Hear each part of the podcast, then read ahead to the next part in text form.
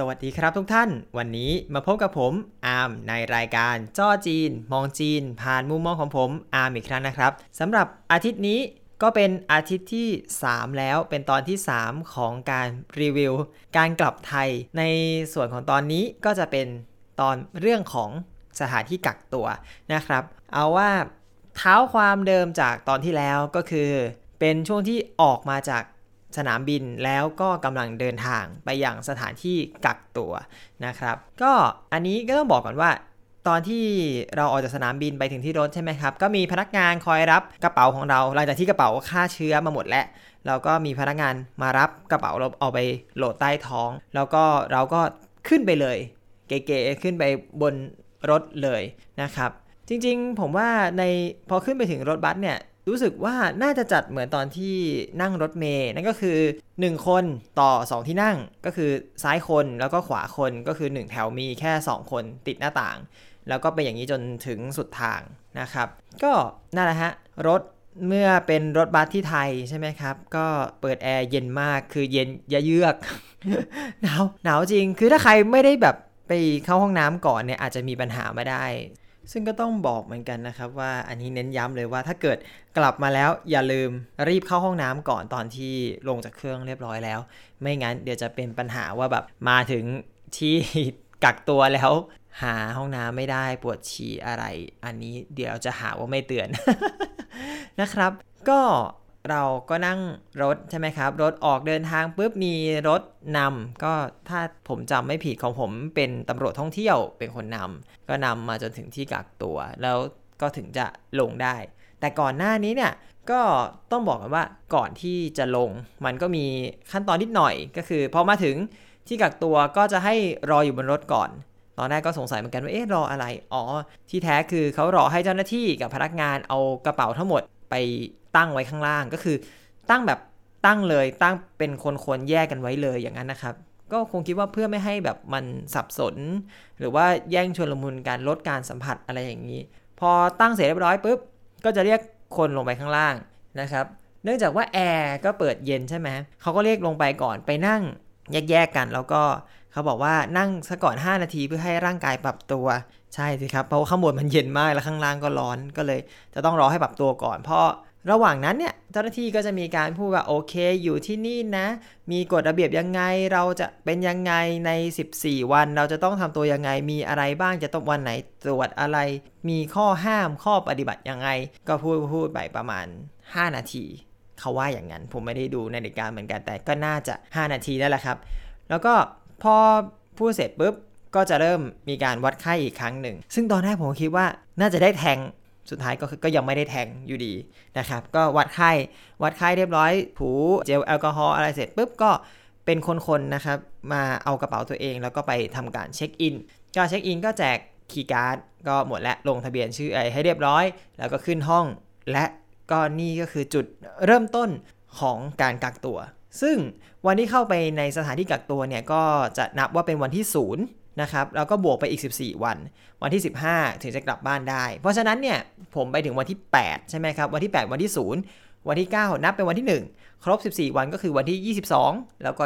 23 ผมก็ได้เดินทางกลับบ้านเป็นที่เรียบร้อยนะครับ ก็ตอนนี้ที่อัดอยู่นี่ก็คืออัดที่บ้านผมเองนะฮะ ก็อาจจะค้นพบว่ามี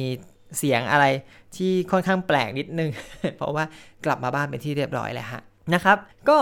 ตอนนี้อย่างที่ว่าครับ เป็นการรีวิวเรื่องสถานกักตัวนะครับ state quarantine ว่าเป็นอย่างไร ซึ่งต้องบอกก่อนเลยว่าสถานที่กักตัวของผมเนี่ยถือว่าดีใช้ได้เลยแหละครับ เพราะว่ามันอารมณ์เหมือนคอนโด หรือว่าห้องเช่าเล็กๆเลย คือมีโซนกินข้าว มีโซนนั่งเล่น มีห้องนอน มีห้องน้ำแยกกันหมด 4 โซน ซึ่งโซนกินข้าว มีตู้เย็น มีอ่างล้างจาน โซนที่นั่งเล่นเนี่ยมีทีวี แล้วก็มีห้องนอน 2 เตียง ระเบียงตากผ้ามีให้เรียบร้อย มีทั้งระเบียงแล้วก็ที่ตากผ้าอยู่ข้างนอก ถือว่าค่อนข้างครบครันในการอยู่ 14 วัน โดยที่ไม่ต้องไปไหนแล้วก็อยู่ตรงนี้แหละ ทั้งนี้ทั้งนั้นเนี่ยนะครับ คนกักตัวก็จะต้องทำทุกอย่าง อันนี้หวังพึ่งไม่ได้ว่าจะมีแม่บ้านมาคอยปัดกวาดเช็ดถูหรืออะไรไม่มีทางครับ ข้างในเข้ามาปุ๊บ เราก็จะเห็น ไม้ถูพื้นกับไม้กวาดตั้งรอเราเรียบร้อยแล้ว เพราะฉะนั้นคือทุกอย่างเราทำเองทำความสะอาดเองทำทุกอย่างเอง มีทุกอย่างให้ครบ มีผงซักฟอก มีน้ำยาล้างห้องน้ำไม้กวาดไม้ถูพื้นแปรงขัดห้องน้ำดูแลตัวเอง เอามีกระมังให้ด้วยสำหรับซักผ้านะฮะ ก็เนี่ยแหละครับ 14 วันจัดการตัวเอง ส่วนถ้าเกิดว่ามีขยะอาจจะมีคนสงสัยว่า เอ๊ะเรามีขยะเราทำยังไง มีขยะเนี่ยก็สามารถเก็บได้ก็ทิ้งแล้วก็ผูก มัดถุงไว้เขาจะมีถุงขยะให้ ซึ่งแยกเป็น 2 ประเภท เป็นขยะทั่วไปแล้วก็ขยะติดเชื้อ ซึ่งอันนี้จริง ๆ แล้วถ้าตามความเห็นผมนะครับ จริงๆ น่าจะแยกเป็นขยะติดเชื้อให้หมด เพื่อความปลอดภัยของเจ้าหน้าที่เอง แล้วก็ความปลอดภัยในการกำจัดด้วย เพราะว่าเราไม่รู้ว่าใครติดเชื้อไม่ติดเชื้อเนาะจริง ๆ เราน่าจะใช้มาตรฐานโรงพยาบาลก็คือ ติดเชื้อมันให้หมด ไม่ว่าจะติดหรือไม่ติดก็ตาม เพื่อความปลอดภัย แต่ก็เถอะครับเขาแบ่งมาอย่างนี้เราก็ทำอย่างนี้ไปนะฮะก็สำหรับขยะเนี่ยที่เราเก็บไว้ใช่ไหมครับผูกมัดลายปากถุงไว้ ก็หย่อนไว้หน้าห้อง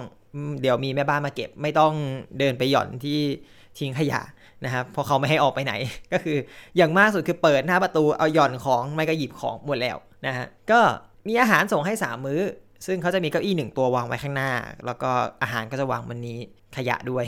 ขยะผมเองก็จะวางไว้บนเก้าอี้เหมือนกันเพราะจะได้ง่ายต่อการที่เขาหยิบเขาไม่ต้องก้มลงไปหยิบที่พื้นเนาะไหนๆก็ไหนๆนะครับเวลาที่ส่งเนี่ยก็เป็น 3 เวลาซึ่งอาจจะมีเหลื่อมกันบ้าง มีไม่ตรงบ้าง แต่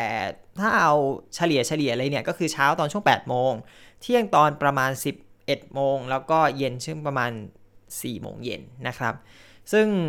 มันก็มีอยู่บ้างที่บางทีอาหารกลางวันอาหารเย็นก็มาเร็วผิดปกติ เช่น อาหารกลางวันมาตอนช่วง 10โมงถึง10โมงครึ่งเนี่ยซึ่งเอาเมื่อกี้เพิ่งกินไปยังไม่ทันอะไรเลยเอามาแล้วนะครับหรือว่าอาหารเย็นจริงๆมาตอนบ่ายสามซึ่งแบบเอออาหารเย็นควรจะ4ี่ห้าโมงแต่ว่ามาบ่ายสามก็เอาเถอะไม่เป็นไรแม่บ้านเขามีงานเยอะก็เข้าใจนะครับ ก็ระหว่างที่กักตัวเนี่ยก็จะมีการตรวจเชื้ออยู่ 2 ครั้งนี่ในที่สุดก็มีการแยงจมูกจนได้ ตรวจเชื้อ 2 ครั้งนะครับ นั่นก็คือวันที่ 3 แล้วก็วันที่ 11 ซึ่งอันนี้ดีแล้วที่ไม่มีปัญหาอะไร นอกจากนี้เนี่ยถ้าเกิดว่าคิดว่าโอเคอยู่เนี่ยของยังมีไม่ครบ หรือว่าตัวเองเอามาไม่ครบ ต้องการซื้ออะไรเพิ่มเติม อย่างเช่น ตัวผมเองขาดโรออน ก็สามารถที่จะไปขอให้ร้านค้าของโรงแรมเขาช่วยซื้อได้ ก็จะมีไลน์เป็นตั้งกลุ่มของร้านค้า ก็แอดเข้าไปแล้วก็ไปคุยว่าโอเค ห้องนี้จะเอาอะไรยังไงเขาก็จะจัดการซื้อมาให้แล้วเราก็โอนเงิน ไม่ก็จ่ายเงินสดให้เขาไป ซึ่งก็สะดวกมากนะครับ อีกอย่างหนึ่งก็คือเข้ามาโรงแรมนี้จะมีรายกลุ่มอยู่ 2 กลุ่มเป็นหลักๆ ก่อน ก็คือกลุ่มของโรงแรมสำหรับงานบริการทั่วไป ข่าวมาข่าวไม่มา ปัญหาน้ำไม่ไหลไฟดับหรืออะไรอย่างนี้ อีกอันนึงก็จะเป็นกลุ่มพยาบาล ไว้สำหรับส่งอุณหภูมิทุกวัน การส่งอุณหภูมิเนี่ยก็ วัดจะมีอ๋อเขามีจะมีประหลอดให้ในห้อง แล้วก็จะต้องวัดเช้ารอบหนึ่งบ่ายรอบหนึ่งแล้วก็ส่งไปในกลุ่มไลน์ถ้าเกิดไม่ส่งเขาก็จะโทรมาตามจิกว่าเอ๊ะวันนี้นั่นหรือยังวัดหรือยังอุณหภูมิเท่าไหร่ เพราะผมเคยลืมอยู่ทีหนึ่ง รู้สึกผิดมากนั่นแหละฮะส่วนร้านค้าก็อย่างที่ว่าใครจะสั่งอะไรก็ไปสั่งในนั้นแล้วเดี๋ยวเขาก็จะมาส่ง ซึ่งมาส่งเป็นรอบ ผมได้ใช้บริการร้านค้าอยู่รอบเดียว เนื่องจากว่าต้องสั่งโรออน คือไม่ได้หยิบสารส้มตัวเองมาแล้ว กลิ่นตัวทนไม่ไหวแล้วจริงๆ สุดท้ายต้องยอมสั่งโรออน ก็ถือว่าบริการก็โอเค ก็มีแม่บ้านมาส่งเคาะห้องแล้วก็โอเค แล้วก็หยิบไป ไม่ได้บวกอะไรมากก็บวกเหมือนกันแต่ว่าก็ไม่ได้บวกอะไรมากนะครับ ก็โอเคนั่นแหละฮะแต่ต้องบอกเลยว่ากลุ่มไอคนสั่งของเนี่ยมันมีอิทธิฤทธิ์แล้วเราได้เห็นอะไรแปลกๆที่ผมไม่เคยเห็นคือ ต้องบอกก่อนไว้เลยว่าเอ้ยเราเราเคยได้ยินใช่ไหมครับ ที่หลายๆ คนบอกว่าคนไทยจะมีอะไรแปลกๆ คือ request เยอะๆ อันนี้ถ้าพูดในแง่ลบเขาจะพูดกันว่า request เยอะๆ request แปลกๆ ตอนแรกอะผมอยู่ในกลุ่มร้านค้าเนี่ยที่ผมแอดไป ก็รู้สึกโอเค ตอนแรกก็ยังสั่งเอ้ยขนมขอเลนี้เลนี้โอเคเลมันเป็นของมีมาตรฐานใช่ไหมครับ มันก็มีรสอยู่ไม่กี่รสอะขอเลส้มเลสาหร่าย ขอน้ำอัดลม อะไรอย่างนี้มันก็ปกติ พอมาหลังๆ เริ่มผ่านไปสักแบบอาทิตย์หนึ่งผมเริ่มกลับไปดูใหม่ไม่ได้สั่งของแต่ว่าก็เปิดเล่นๆเพราะเห็นมันขึ้น ก็เริ่มแบบมีหมูหยอง มีอะไรแปลกๆเค้กหน้าส้ม ยาหม่องสมุนไพรแบบเฮ้ยเดี๋ยวก่อนนะฮัลโหลเขาจะไปหาที่ไหน ตอนแรกคิดเขาจะไปหาที่ไหน เค้กส้มเนี่ยผมจำได้ว่าโดยเจ้าหน้าที่ปฏิเสธว่าไม่มีครับคือมันที่สุดแล้วจริงๆอะขอมาแปลกมากเค้กมีไหมคะ คือคนสั่งสั่งแบบมาแปลกมาก request เริ่มละเอียดเริ่มเยอะขึ้นอย่างที่เขาบอกนะ เริ่มเยอะขึ้นเริ่มแปลกขึ้น จนแบบ สุดท้ายผมคิดว่าจริงๆ ร้านค้านี่นี่ร้านค้าหรือแมคโคร มันมันเยอะจริง ๆ มันแปลกจริง ๆ แต่เขาก็หามาให้ได้นะ คือผมก็ไม่รู้เหมือนกันว่าว่าอะไรยังไง เอาเหอะมีมีคนสั่งแคปหมูด้วยจำได้ที่แบบแคปหมูต้องเอาน้ำพริกด้วยไหมอะไม่รู้ แต่เขาก็สั่งไปแล้ว แล้วเขาก็ได้ไปแล้วอ๋อแต่สิ่งหนึ่งที่ห้ามสั่งเลยก็คือเครื่องดื่มมึนเมานั่นก็คือแอลกอฮอล์ทั้งหลายนะครับ สั่งไม่ได้ โซดาด้วย เหมือนจะเป็นส่วนที่มีเกี่ยวข้อง เพราะว่ามีวันหนึ่งผมเห็นมีคนสั่ง ขอโซดาได้ไหมครับเขาบอกโซดาไม่ให้ส่งครับ ก็ไม่เข้าใจว่าโซดาเกี่ยวอะไรแต่เอาเหอะ ก็ว่านั่นแหละฮะตอนที่อยู่เนี่ยมีหลายคนเหมือนกันที่โอเค มีอาการป่วย อาจจะปวดท้องจุกเสียดอะไรสามารถบอกกลุ่มพยาบาลได้เสมอ ซึ่งเขาจะมีทีมพยาบาล standby แล้วเราก็ขอยาขออะไรได้ ขอลดกรดได้ขอ นู่นนี่นั่นอะไรนิดหน่อยได้ เจ้าหน้าที่พยาบาลเขาก็จะดูแล แต่ผมไม่เคยใช้บริการ เพราะฉะนั้นอันนี้ผมรีวิวไม่ได้ แต่ผมก็พอจะทราบจากหลาย ๆ คนที่เขียนเขียนอยู่ว่าโอเค วันนี้ปวดหัว วันนี้อะไรก็ขอพาราขออะไรนิดๆหน่อยๆก็เขาก็จัดให้ได้ไม่มีปัญหาเลยครับ ก็ถือว่าดูแลดีมากนะ เอาจริง ๆ การดูแลนี่ถือว่ายกให้เลย ดีจริงผมไม่ไม่แน่ใจเหมือนกันเพราะเพื่อนที่จีนก็ค่อนข้างบ่นแต่ว่าไม่รู้ว่าจีนเขาจะ เหมือนกับว่าการตรวจสอบอะไรเขาจะเยอะเท่าเราหรือเปล่า แล้วการบริการจะดีหรือเปล่า ก็เขาไม่ได้เล่า แต่รู้ว่าเขาก็ผ่าน 14 วันมาได้แบบ ก็โอเคหือขึ้นคอเบื่อๆเหมือนกันอะไรเงี้ยเอาว่าพูดถึงชีวิต เอาว่า 14 วันของผมเนี่ย มันก็วนอยู่แค่เล่นเกม อ่านหนังสือกินข้าวนอนทำงาน อยู่ประมาณนี้คือเล่นเกมจะเยอะหน่อยเนื่องจากว่ามันเป็นสิ่งที่ดีที่สุดที่เท่าที่จะทำได้ในเวลานี้ ก็หลาย ๆ คน ก็จะมีดูซีรีส์บ้าง เพราะเขามีทีวีให้ใช่ไหมครับ ก็มีคนก็ดูละครดูอะไรวนๆไปเรื่อย ๆ ก็ผ่าน 14 วันทุกคนก็ผ่านไปได้ ตรงกลางต้องบอกก่อนเลยว่าเขามีนี่ด้วยนะ ตรวจจิตวิทยาส่งแบบทดสอบมาแล้วให้เราทำแล้วเขาก็ดูว่าใครมีปัญหา คือต้องบอกว่าพี่รุ่นน้องที่มากับผมเขามีปัญหาเรื่องความเครียด โดนเจ้าหน้าที่ลากออกไปเขากลัวว่าเป็นซึมเศร้า ก็เลยรีบลากไปโรงพยาบาลเลย ก็สรุปนั่นแหละฮะ ก็ อันนี้เป็นการบอกว่าเขาดูแลดี ไม่ได้บอกอะไรพี่ด้วยน้องผมว่าเขาเป็นอะไรนะเขาก็เหมือนกับว่าเป็นห่วงทุกคนคือจริงๆอะเขาเป็นคนที่มีความเครียดอยู่ในตัว แต่ว่าเขาเนะไม่ได้มีปัญหาอะไร ก็เขาก็อยู่ได้เอาง่ายๆแต่เขาเห็นว่าเป็นอย่างนี้เขาก็เลยรีบลากออกไปที่โรงพยาบาล แต่สุดท้ายก็กลับมาที่โรงแรมนะครับ ก็มาอยู่ดีก็อยู่แต่ว่าแยกกันอยู่กับผม ตอนแรกอยู่ห้องติดกัน ตอนหลังก็โดนแยกหลังจากนั้น เพราะว่านั่นแหละฮะผมก็ไม่รู้เหมือนกัน แต่ คงด้วยความเป็นห่วง เพื่อให้ดูแลง่ายขึ้นหรืออะไรประมาณนั้น ก็นี่แหละครับ ต้องบอกเลย ย้ำอีกรอบการดูแลประเทศไทย ผมค่อนข้างที่จะให้ 5 ดาว เต็มๆให้หักคะแนนเลยจริง ๆ ดีมากนะครับ แต่ที่ต้องรีวิวมากๆ ที่ผมพูดไปตอนที่แล้วแล้วผมไม่ได้พูด คืออยากจะพูดให้ถึงจุดนี้แต่เวลามันไม่พอ นั่นก็คืออาหารโรงแรม อาหารโรงแรมเนี่ยรีวิวจริงจังมาก ต้องรีวิว เพราะว่าตอนแรกอาหารโรงแรม ผมต้องบอกว่าช่วยเยียวยาทุกสิ่งมาก ช่วยทำให้เวลาผ่านไปเร็วมาก เพราะว่ามันอร่อยมาก ตั้งแต่มื้อแรก แล้วก็แบบผมได้กินอะไรใหม่ ๆ ที่ตัวเองไม่เคยกิน แล้วก็ที่ตอนเด็กๆไม่กิน แล้วก็มากินในงานนี้ เพราะมันอร่อยจริง ๆ คือทุกวันเนี่ยเอาจริง ๆ ถ้าเกิดไม่นับว่าเล่นเกมหรือทำอะไร ผมนี่แทบจะรอเวลาอาหาร เมื่ออาหารหย่อนมา แม่บ้านเคาะปุ๊บรีบเปิดมารับเปิดแล้วก็ถ่ายรูป เพราะมันอร่อย แล้วเราก็รอคอยมันทุกที แต่ปรากฏว่าเวลาเปลี่ยนทุกอย่างเปลี่ยนคนเปลี่ยน จากอาหารดีๆ ที่อร่อยอร่อยก็เริ่มเปลี่ยนคุณภาพ เริ่มลดถอย ลดปริมาณ รสชาติเริ่มเป็นอาหารกองร้อยมากขึ้น ข้าวเป็นก้อนมากขึ้น ซึ่งผมสังเกตได้ตั้งแต่วันแรกที่มันเปลี่ยน คือมื้อแรกเนี่ยมันเป็นผัดเปรี้ยวหวาน ซึ่งมันเป็นอาหารกองร้อยที่ผมเกลียดที่สุดคือนักเรียนในร้อย ผมว่าน่าจะน้อยคนนักที่จะชอบเปรี้ยวหวานมากๆเพราะมันเป็นอาหารสิ้นคิด แล้วมันเป็นอาหารที่ไม่อร่อย แล้วทำยังไงก็ไม่อร่อย แล้วก็มันก็จะต้องมีวีรกรรมกับไอ้เปรี้ยวหวานที่เสมอเอาว่านี่แหละครับ ถ้าจะถามว่าผมรู้ได้ไงว่าเป็นอาหารกองร้อย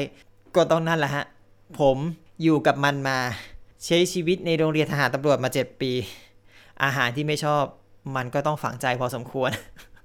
เกลียดคือเกลียดเข้าไส้มาก รสชาตินี่มันจะจำได้ texture ทุกอย่างจำได้ เพราะมันเกลียดมากนะฮะ แต่ก็กันนั้น ผมต้องบอกก่อนว่า ผมไม่รู้ว่าเต้ยลึกหนาบางว่าเป็นอะไรยังไงนะครับ เพราะว่าไม่ใช่คนจัด แล้วก็อีกอย่างมันก็คือของฟรีนะครับ ซึ่งผมก็มักจะบ่น แล้วก็หลายๆคนก็จะพูดว่าเพราะมันเป็นของฟรีนั่นแหละฮะ แต่มันก็ ไม่พูดถึงไม่ได้ เพราะมันเปลี่ยนอย่างเห็นได้ชัดจากตอนแรกที่เฮ้ยเรารออาหารอาหารมันอร่อยมากเลยนะทุกวันแล้วอยู่ๆมันก็กลายเป็นแบบอย่างเงี้ยหรออะไรอย่างเงี้ยเอาเหอะนะครับ แต่ก็เพราะอาหารเหมือนกันที่ทำให้เวลามันเดินช้าลงมาก ๆ จากตอนแรกที่แบบอุ้ยเรารอเวลาอาหารอุ้ยเดี๋ยวเช้าแล้วเดี๋ยวกลางวันแล้วเดี๋ยวเย็นแล้วก็กลายเป็นแบบสัปดาห์ที่ 2 นี้เวลาแบบเออเมื่อไหร่จะถึงสักทีเราจะได้หมดเวรหมดกรรมกันไปสักทีเพราะฉะนั้นผมจะบอกเลยนะว่า อย่าได้ทำอะไรกับอาหารจริง ๆ อาหารนี่มีส่วนมากที่จะทำให้ทุกคนมีความสุข ที่จะผ่านไปได้ใน 14 วัน จริง ๆ นะครับ ปัจจัยพื้นฐานสุดๆแล้ว please อะมาต่อผ่านเรื่องอาหารไป กลับมารีวิวตรวจเชื้อดีกว่า เพราะว่าตรวจเชื้อเนี่ยก็เป็นจุดหนึ่งที่พีคเหมือนกันสำหรับผมแล้ว ต้องบอกว่าจากก่อนหน้าที่รีวิวที่จีนบอกว่าการตรวจเชื้อแบบแทงปุ๊กแล้วก็จบเลย ไม่ทันรู้ตัวอ้าวเสร็จแล้วเหรออะไรอย่างนี้ พอกลับมาที่ไทยวิธีเปลี่ยนคนเปลี่ยนทุกอย่างเปลี่ยนไม่ชิน ข้อแรกก่อนเลยเนี่ย คือที่ไทยเนี่ยมีการแยงไอตัวสวอปเนี่ยแยงเข้าไปและเมียดละไมแยงเข้าไปกว่าจะไปถึงจุด เอาจริง ๆ ก็น่าจะสักสองสามวิได้ ข้อที่ 2 แถมปั่นให้ด้วย คือในขณะที่จีนเนี่ยกระซวกตุกแล้วก็จบก็กระซวกแล้วจบแล้วไง แต่ที่ไทยเนี่ยแถมปั่นนึกว่าปั่นหูอย่างนั้นน่ะคือแบบเอาเพื่อ คืออันนี้ถ้าใครโดนผมคิดว่าน่าจะเข้าใจ ก็คิดว่าน่าจะโดนกันหลายคนเหมือนกัน แล้วก็น่าจะเข้าใจความรู้สึกนี้เหมือนกัน ก็มาคุยกันได้นะฮะในคอมเมนต์หรือในเพจก็ตามคือเขาคงกลัวเชื้อไม่ติดนะเอาจริง ๆ แต่สวอปเนี่ยบอกเลยว่าคือให้ปาดยังไงก็ติด อันนี้จากการเรียนนิติวิทยาศาสตร์มา คือสวอปมันปัดยังไงก็ติดจริง ๆ เนื้อเยื่อมันติดง่ายมาก แบบไม่ต้องอะไรมากเลยจริง ๆ ทรมานใจเนาะข้อที่ 3 ตอนนี้มีการกวาดคอเพิ่มขึ้นมาด้วย ซึ่งอันนี้ผมว่าน่าจะมาจากอาการบ่งชี้ใหม่ที่เขาบอกว่าฝังอยู่ในคอก็เลยมีการตรวจคอ เพราะฉะนั้นนอกจากแยงจมูกแล้วก็แยงคอเข้าไปด้วย อันนี้เนี่ยก็คิดว่าโอเคไม่ค่อยโหดร้ายเท่ากับแยงจมูกที่แยงแล้วก็ปั่นไปด้วย แต่ว่ามันก็มีสำหรับบางคนที่ค่อนข้างเซนซิทีฟเรื่องคอ เรื่องจิกกดีอะไรเงี้ยก็ เอาว่าอาจจะมีบางคนก็ไอบางคนก็แหวะ มันก็เป็นปกติแต่มันก็ไม่โหดร้ายประมาณนั้นนะฮะ ผมลิ้นไก่สั้นก็ยังง่ายหน่อย ก็การตรวจ 2 ครั้งแต่ที่บอกคือวันที่ 3 กับวันที่ 11 ก็จะเหมือนกันทุกอย่างก็มีเจ้าหน้าที่แจ้ง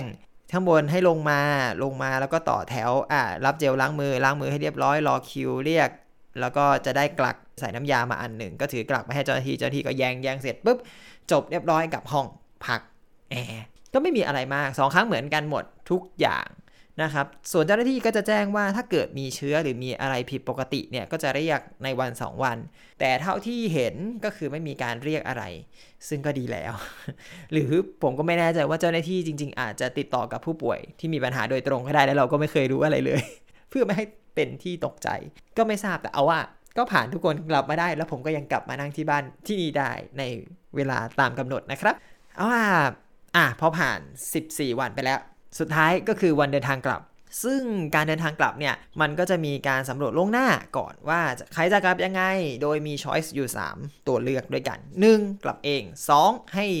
โรงแรมเรียกแท็กซี่ให้แล้วก็เราก็จ่ายค่าแท็กซี่เอง 3. กลับโดยรถของทางราชการ ซึ่งอันนี้เนี่ยก็จะเป็นสำหรับผู้ที่อยู่ต่างจังหวัดเท่านั้น ซึ่งกลุ่มผมเนี่ยก็จะเป็นนอกเหนือจากสมุทรปราการแล้วก็กรุงเทพ ก็สามารถใช้บริการได้หมดเลย ซึ่งรถทั้งหลายจะไปส่งที่สารกลางจังหวัด ไม่แวะส่งกลางทางนะครับ ส่วนตัวผมแน่นอนกลับเอง เนื่องจากว่าอยู่ในกรุงเทพก็ทำอะไรไม่ได้มากนะคะก็สำหรับผู้ที่กลับเองจริง ๆ ก็หากมีคนมารับ ก็จะต้องกรอกรายละเอียดเบื้องต้นของผู้ที่จะมารับด้วยนะครับ อันนี้ก็ไม่แน่ใจว่า เพราะอะไรหรือเพราะว่าเผื่อมารับไม่ทันอะไรจะได้ติดต่อได้หรือเปล่าไม่รู้ไม่แน่ใจเหมือนกันนะฮะสำหรับวันที่กลับก็จะมีเจ้าหน้าที่ที่ ให้ทุกคนอยู่ที่ห้องของตัวเอง เจ้าที่จะคอยเรียกจะคอยโทรมาเรียก คือถ้ามีคนมารับก็เจ้าเขาจะให้คนที่มารับเนี่ยติดต่อกับเจ้าที่ก่อนลงทะเบียนแล้วเรียบร้อยแล้วก็เจ้าหน้าที่ก็จะโทรขึ้นมาที่ห้อง แล้วก็บอกว่าโอเค ลงมาได้เลยนะครับ แล้วก็ไปทำการเช็คเอาท์หรือว่าถ้าเป็นรถของรัฐ ก็ถ้ารถมาถึงเขาต้องรอเวลาใช่ไหมครับ รถมาถึงปุ๊บเขาก็จะเรียกเป็นคนๆออกไปให้ลงทะเบียนทำการเช็คเอาท์เรียบร้อยแล้วก็ขึ้นรถกลับบ้านอย่างสบายใจ ก็ไม่มีอะไรมาก ส่วนก็จะบอกว่ามันไม่ใช่ง่าย ๆ คือไม่ให้ทุกคนลงมาพร้อมกันหมด เพราะเดี๋ยวมันจะมีปัญหาโน่นนี่นั่นใช่ไหมครับ ก็โอเค ก็พอผมถึงคิวผมแล้วที่จะต้องกลับ ผมก็ลงมาคืนคีย์การ์ดรับเอกสารผลตรวจแล้วก็กลับได้เลย ซึ่งก็ เป็นขั้นตอนที่สะดวกก็ไม่มีอะไรมาก เพราะว่าเขาจัดลายไว้เรียบร้อยแล้วลงมาคืนการ์ด คืนการ์ดเสร็จปุ๊บรับเอกสารเซ็นชื่อ แล้วก็จะไปไหนก็ไปเลยเย่จบแล้ว ก็สัมผัสอากาศข้างนอกบรรยากาศข้างนอกก็ปลดสักทุกอย่างนะครับหลีกนี้จากอาหารสัปดาห์ที่ 2 ได้ ก็นี่แหละครับ การอยู่มา 2 อาทิตย์กับ 3 ตอนในการรีวิวการกลับไทย ซึ่งจ้อจีน 3 ตอนที่ผ่านมาอาจจะเป็นจ้อจีนไทยนะครับ ก็ไม่คิดว่าจะได้แบ่งได้ยาวขนาดนี้ และไม่คิดว่าจะแบ่งได้ได้ 3 ตอนจริง ๆ ตอนแรกคิดว่า 2 ตอนน่าจะจบก็กลายเป็นไปไปมามา3ตอน นะครับ ก็ยังไงขอขอบพระคุณทุกท่านที่ติดตามรับฟังมาตลอดจนจบนะครับ ตั้งแต่ต้นจนถึงปัจจุบัน ก็ขอขอบคุณมาก ๆ อีกครั้งหนึ่งก็ขอขอบคุณผู้ฟังทุกท่าน ขอขอบคุณชาว Infinity ทุกท่านนะครับ ยังไงอย่าลืมถ้าเกิดชอบอย่าลืมกดไลค์ถ้าเกิดว่าชอบมาก ๆ ก็อย่าลืมกดติดตามกันไว้ด้วย หรือว่าจะไปติดตามพูดคุยแลกเปลี่ยนกันได้ที่เพจ Facebook ของผม จ้อจีนกับ จิงช้าสุสุพิมพ์คำว่าจ้อจีใน Facebook ก็หาเจอได้เลยนะครับ ผมว่าบอกแต่สองทีที่แล้วว่าจะอัปเดต ก็ยังไม่ค่อยได้อัปอะไรอยู่ดีขออภัยด้วย แต่ไม่เป็นไร เรายังคุยกันที่นั่นได้ ผมยังคอยแวะไปดูอยู่เสมอนะครับ ก็วันนี้เอาไว้แค่นี้ก่อนละกันนะครับ ไว้เจอกันใหม่คราวหน้าครับ ผม สวัสดีครับ